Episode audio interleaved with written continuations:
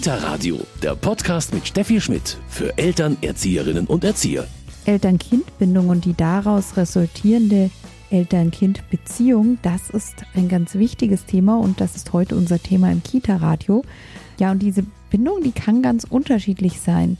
Maria ist zweifache Mama und sich dessen bewusst. Also ich finde, dass es bei den eigenen Kindern auch krasse Unterschiede gibt, was die Eltern-Kind-Bindung angeht.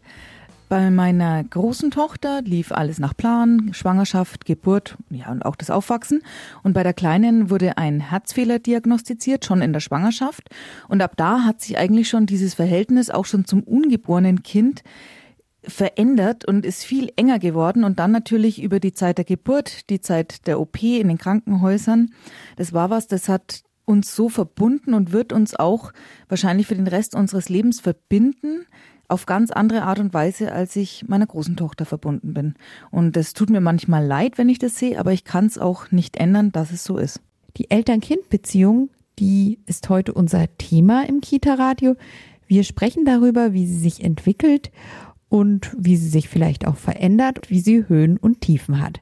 Mein Name ist Steffi Schmidt, ich freue mich, dass Sie dabei sind.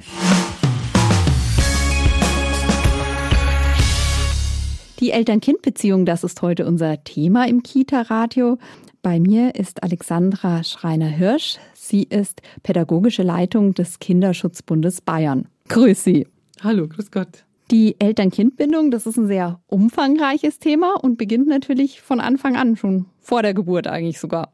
Das stimmt, genau. Das A und O ist die sichere Bindung und äh, damit verbunden eben auch dieses äh, Gefühl, das ich diesem Kind entgegenbringe. Und deswegen haben Sie recht, schon vorgeburtlich zu sagen, äh, freue ich mich auf dieses Kind, ist schon was Entscheidendes in den neun Monaten. Und wie wird's willkommen geheißen? So mit diesem schön, dass du da bist, schön, dass es dich gibt und ist gut, dass du so bist, wie du bist. So ein entscheidender Faktor für die sichere Bindung, dass jedes Kind, oder das wünschen wir jedem Kind, das auf die Welt kommt, zu sagen, ich bin gewollt. Und es ist schön, dass ich da bin. Das ist so die Basis für alles, tatsächlich auch für den Rest unseres Lebens, weil die Bindungserfahrung, die wir in dem ersten Lebensjahr, vor allem in den ersten eineinhalb Lebensjahren machen, kann sich tatsächlich auf den Rest unseres Lebens auswirken. Es gibt sogar schon Studien dazu, wie sich die Bindungserfahrung auf Partnerschaft auswirkt und auf Verhalten in Paarbeziehungen. Paarbeziehungen. Ein Kind hat im Idealfall Mama und Papa oder zumindest zwei, die sich kümmern. Natürlich vielleicht noch Oma und Opa auch dann oder Tanten, je nachdem. Aber das kann ja auch eine ganz unterschiedliche Bindung sein. Das, beide Elternteile sind unterschiedlich und das ist aber auch gut so.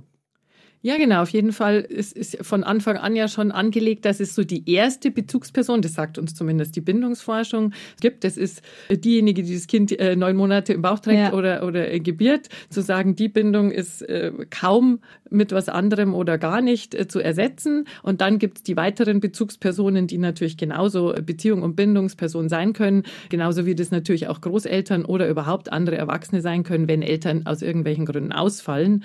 Die leiblichen Eltern können das es natürlich auch andere Bezugspersonen sein, die dem Kind eine sichere Bindung und damit ein gutes Beziehungsverhalten mitgeben können.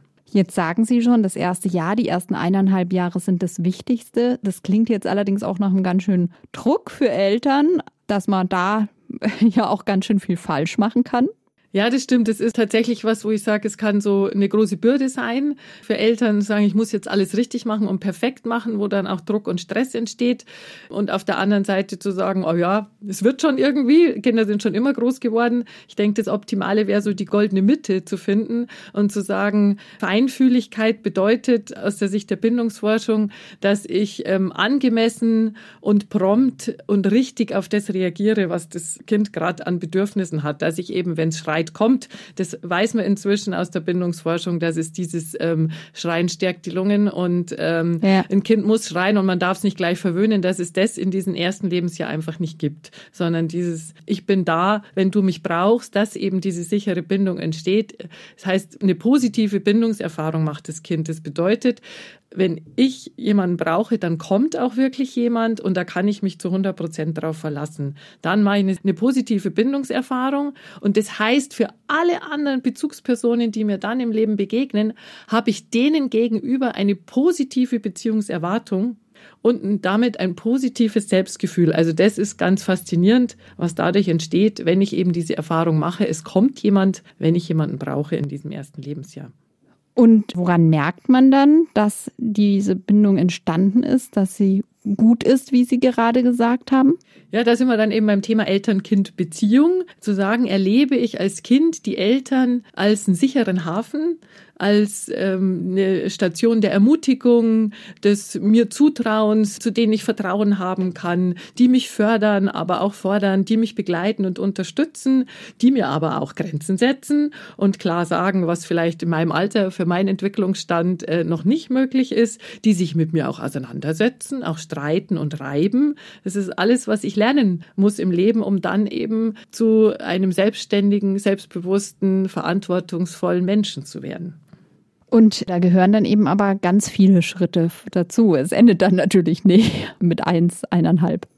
Genau, das ist einfach die Basis. Und dann geht's los. Was heißt Eltern-Kind-Beziehung, wenn ich sage, ich habe dieses Ziel, was wir uns, glaube ich, alle wünschen, selbstständige Kinder voller Selbstvertrauen, die dann gut durchs Leben gehen können, auch ohne uns.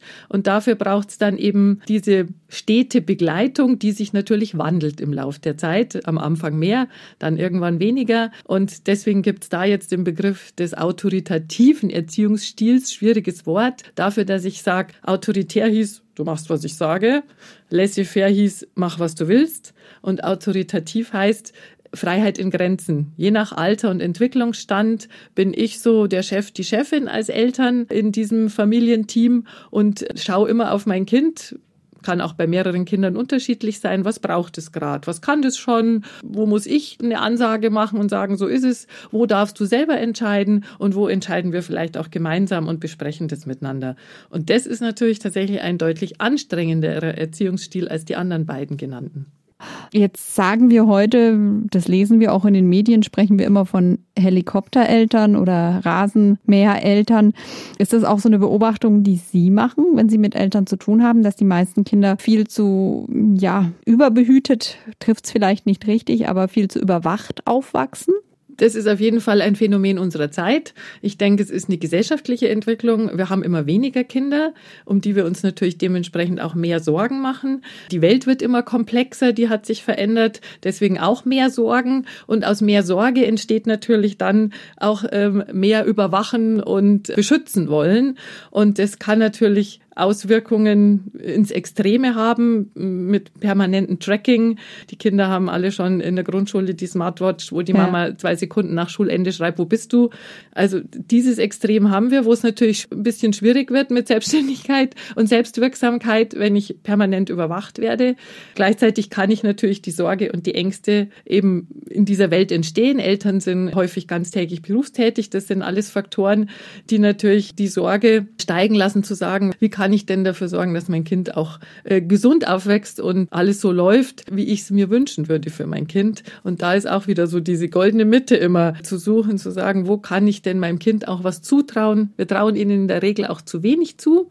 Sie können schon viel mehr. Sie haben auch viel kreativere Ideen als wir oft für Probleme, wo wir verzweifelt nach Lösungen suchen und die Kinder hätten ganz tolle. Also da glaube ich, braucht es ein bisschen mehr Zutrauen wieder, ein bisschen mehr Gelassenheit, ein bisschen loslassen und auch Vertrauen in unsere Erziehung zu haben und zu sagen, ich gebe meinem Kind da schon was mit, allein durch mein Vorbild. Und wir sprechen, wir sind im Austausch und dann kann ich auch ein bisschen Vertrauen haben, äh, dass mein Kind es schon meistern wird.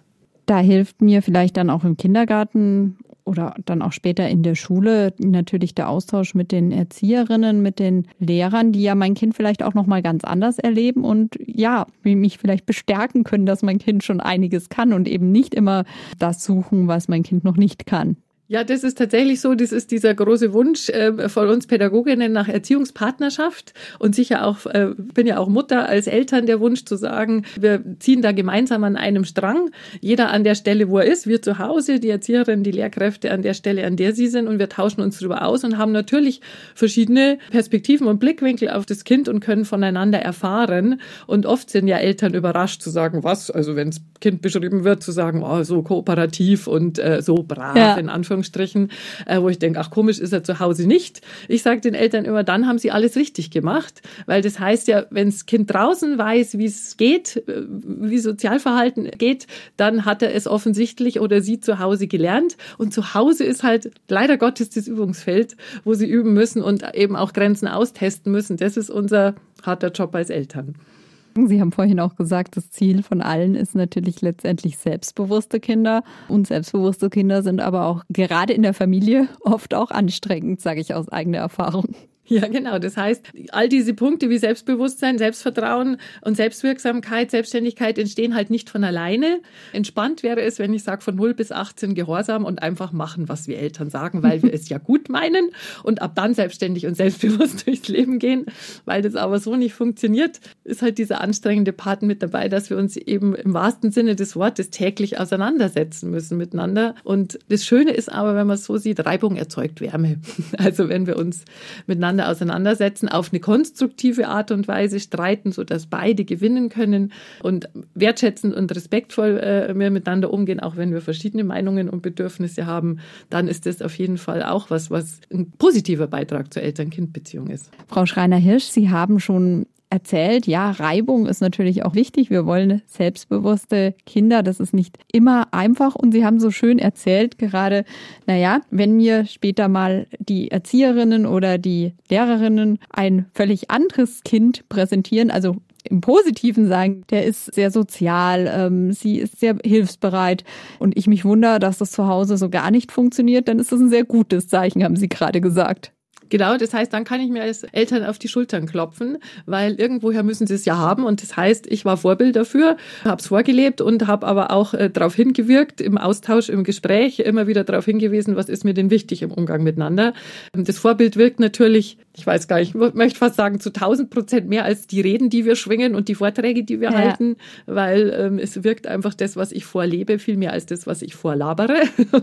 Nach drei Sätzen oder drei Wörtern machen die Ohren zu. Aber deswegen ist so entscheidend, mir zu überlegen, was für ein Papa, was für eine Mama möchte ich denn gern sein? Was für Eigenschaften möchte ich gern haben und was möchte ich äh, meinem Kind gern mitgeben am Ende? Und wenn ich so die Vision habe, wo es hingehen soll, kann ich ja jeden Tag so ein bisschen für mich innerlich überprüfen, bin ich da auf einem guten Weg. Ja? Und wenn ich sage, Selbstständigkeit ist mir wichtig, hilft es natürlich nichts, wenn ich sage, ich entscheide alles für dich und du machst einfach, was ich sage. Und sich da immer wieder selbst zu reflektieren und zu überlegen, bin ich auf dem Weg, wo ich hin möchte, was meine Vision ist. Und gleichzeitig ist aber das Schöne, dass Kinder ja Gott sei Dank so ehrlich sind, dass sie uns auch, wenn wir hinhören, sehr ehrlich und klar Rückmeldung geben, ob sie so zufrieden sind mit dem, wie wir sie begleiten oder nicht. Jetzt äh, sind Eltern natürlich oft Mama und Papa ähm, und die haben vielleicht auch unterschiedliche Ideen, gerade von diesen Zielen oder Erziehungen natürlich.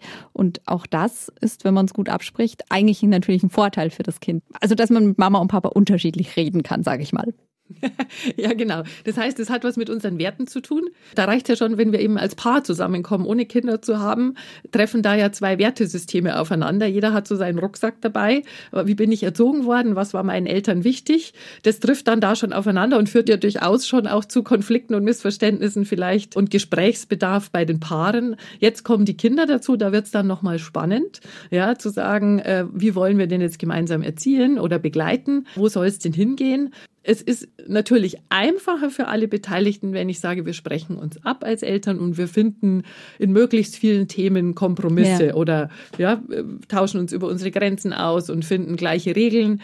Nichtsdestotrotz ist es aber auch hilfreich für ein Kind zu lernen, dass auch Eltern nicht immer einer Meinung sind und dass bei einem vielleicht auch manchmal was anderes gilt als beim anderen.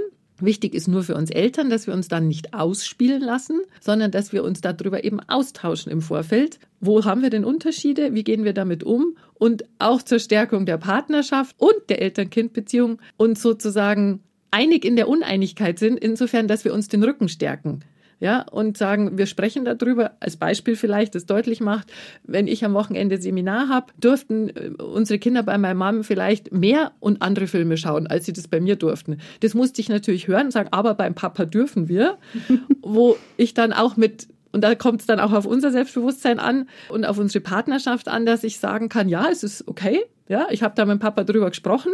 Ich sehe es anders und bei mir ist es auch anders. Dann freut euch drüber, wenn ich mal nicht da bin und genießt es mit Papa. Vielleicht gibt es aber auch Themen, die mir wirklich so am Herzen liegen, in dem ja. Fall, dass ich sage, da müssen wir reden miteinander, weil ich kann nicht damit leben, wie du es machst. Keine Ahnung. Wenn er Ihnen mit acht Jahren Horrorfilme zeigen würde, würde ich nicht sagen, ja gut, dann ist halt beim Papa so und bei mir ja. so. Ja, also da gibt es natürlich auch Grenzen, wo wir sagen können, damit kann ich leben. Aber ich glaube, es gibt diese ganze Bandbreite, Dinge, wo wir uns darauf einigen können und Dinge, wo es jeder auch anders machen kann, weil das werden Sie ja dann im Kindergarten und in der Schule auch erleben, dass Erzieherinnen und Lehrkräfte auch nicht die gleichen Werte haben und die gleichen Regeln haben wie Eltern zu Hause. Und dann ist es schon ein Übungsfeld zu Hause. Dann haben Sie ja auch gesagt, also ähm, die Eltern-Kind-Beziehung, da ist ganz wichtig diese Bindung in den ersten eineinhalb Jahren. Trotzdem wird sich natürlich über die Zeit, äh, bis das Kind 18, 20 ist, wird es immer mal auf und Abs geben. Also wo, wo ich mal das Gefühl habe, ich bin meinem Kind sehr nahe und vielleicht auch mal nicht, oder? Unbedingt, ganz normal. Äh, man muss auch zu, zu der Bindung nochmal dazu sagen, dass ähm, es natürlich dieses äh, aus der Bindungsforschung, aus der europäischen Bindungsforschung muss man auch dazu sagen, es gibt inzwischen auch schon internationale ja. Bindungsforschung, weil es ja in anderen äh, Kulturen unter Umständen anders läuft. Es eben nicht die Eltern nur die ersten Bezugspersonen sind, mhm. sondern die Geschwister oder eben Onkel, Tanten, das ganze Dorf, wie auch immer. Ähm, dass unsere Sicht auf die Dinge eben so ist, dass es diese zwei Erwachsenen sind, die die leiblichen Eltern dieses Kindes sind in erster Linie und dann dann nachfolgend alle anderen, die da noch eine Rolle spielen. Und dass das auch nicht heißt, dass es für immer dann vorbei ist, sondern dass ich da durchaus noch Nachbesserungsmöglichkeiten habe im Sinne von, das wissen wir aus der Resilienzforschung, dass Kinder, die ganz schwierige Startbedingungen hatten, trotzdem ein sehr gelungenes Leben im Sinne von selbstwirksam und selbstständig führen können und selbstbewusst, weil sie irgendwann mal auf einen Menschen getroffen sind, ob das die Erzieherin, die Lehrkraft oder auch ein Trainer, eine Trainerin war oder irgendein Mensch in seinem Umfeld, Umfeld, der ihm dieses Gefühl, ich bin's wert und schön, ja. dass es mich gibt, gegeben hat. Also das, glaube ich, muss man einfach auch dazu sagen, dass es damit nicht vorbei ist. Und auch, dass eine Eltern-Kind-Beziehung später nicht durch Konflikte oder mal Zeiten, wo man sich nicht so nah ist, gestört wird, sondern dass es der normale Fluss des Lebens ist. Das ist ja mit Freunden, mit Partnerschaften genauso, dass ja. wir nicht immer gleich eng sind und vor allem, dass es nicht immer harmonisch ist. Und dass es kein Zeichen für eine gute Eltern-Kind-Beziehung ist, wenn sie besonders eng ist, sondern eben dann ein Zeichen für eine gute Eltern-Kind-Beziehung und für eine gesunde Entwicklung, wenn ich eben entsprechend auch loslasse und Freiheiten gewähre und damit eben auch mal Zeiten habe, wo ich vielleicht gerade Pubertät nicht so nah bin, wo ich peinlich werde äh, und genau. all diese Dinge. genau. Und wo dann die Freunde eben wichtiger werden, was ja eine ganz gesunde, normale Entwicklung ist. Und wir dann im Grunde versuchen sollten, wenn es uns gelingt, das Loslassen ist ja auch nicht immer so einfach, äh, das zu genießen und zuzuschauen und zu sagen, ah, mein Kind hat jetzt auch äh, andere Bezugspersonen, wo es auch wissen möchte, was denken die, was ist denen wichtig und versucht halt rauszufinden, wer bin ich, was will ich im Leben, wo soll es für mich hingehen und da gehört halt auch die Abgrenzung zu den Eltern dazu. Frau Schreiner-Hirsch, ja, Sie haben schon gesagt, ähm, natürlich gehören in der Beziehung, auch in der Eltern-Kind-Beziehung, ähm, auch Konflikte dazu. Es knirscht mal. Wann ist der Punkt, wo man sich vielleicht auch Hilfe suchen sollte an einer Stelle wie bei Ihnen? Ja, das ist natürlich am Ende immer die Entscheidung von jedem selber, wann ich das Gefühl habe, wir schaffen das noch alleine, wir schaffen es als Familie, wir schaffen es vielleicht auch mit der Unterstützung von Freunden oder wo habe ich den Eindruck, jetzt holen wir uns mal Hilfe von außen, was natürlich immer nochmal eine neue Perspektive ist ja. und für alle Beteiligten so eine Moderation allein auch schon bei einem Familiengespräch ja schon hilfreich sein kann, weil da jemand neutral und sachlich auf alle Beteiligten schaut, eben nicht Partei ergreift, sondern allparteilich ist. Das allein kann schon helfen. Und ich denke, wichtig ist für uns als Eltern, dass wir es als Stärke sehen, wenn wir uns Hilfe holen, sobald wir subjektiv das Gefühl haben, oh, da weiß ich jetzt nicht weiter oder da hätte ich gern einen Rat. Und dass ich es als Stärke und nicht als Schwäche sehe, wenn ich Unterstützung mir hole. Dass das meine Sicht auf die Begleitung von Kindern und des Elternsein ist. Zu sagen, das sehe ich als Chance, dass es da andere gibt. Das heißt nicht, dass die immer recht haben und dass die alles wissen, aber dass ich mir die Info hole.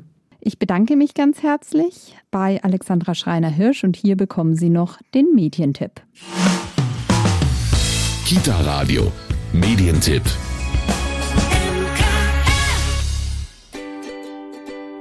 Mutmacherkarten. Starke Botschaften für selbstbewusste Kinder. Nichts stärkt Kinder mehr als das Wissen. So wie ich bin, bin ich richtig. Dieses Selbstbewusstsein und positive Denken können Sie spielerisch trainieren. Das Kartenset bietet motivierende Botschaften, mit denen Kinder den Glauben an die eigene Kraft festigen und verinnerlichen können, wie liebenswert und einfach wunderbar sie sind. Ob zwischendurch, um auf gute Gedanken zu kommen oder als Motivationsbooster in der Schule. Für jede Gelegenheit gibt es die passende Karte. Mutmacherkarten, starke Botschaften für selbstbewusste Kinder, ist bei Schirner erschienen und kostet 21,95 Euro. Das war's schon wieder mit dem Kita-Radio für heute. Mein Name ist Steffi Schmidt. Ich wünsche Ihnen eine wunderbare Woche. Kita Radio, ein Podcast vom katholischen Medienhaus St. Michaelsbund, produziert vom Münchner Kirchenradio.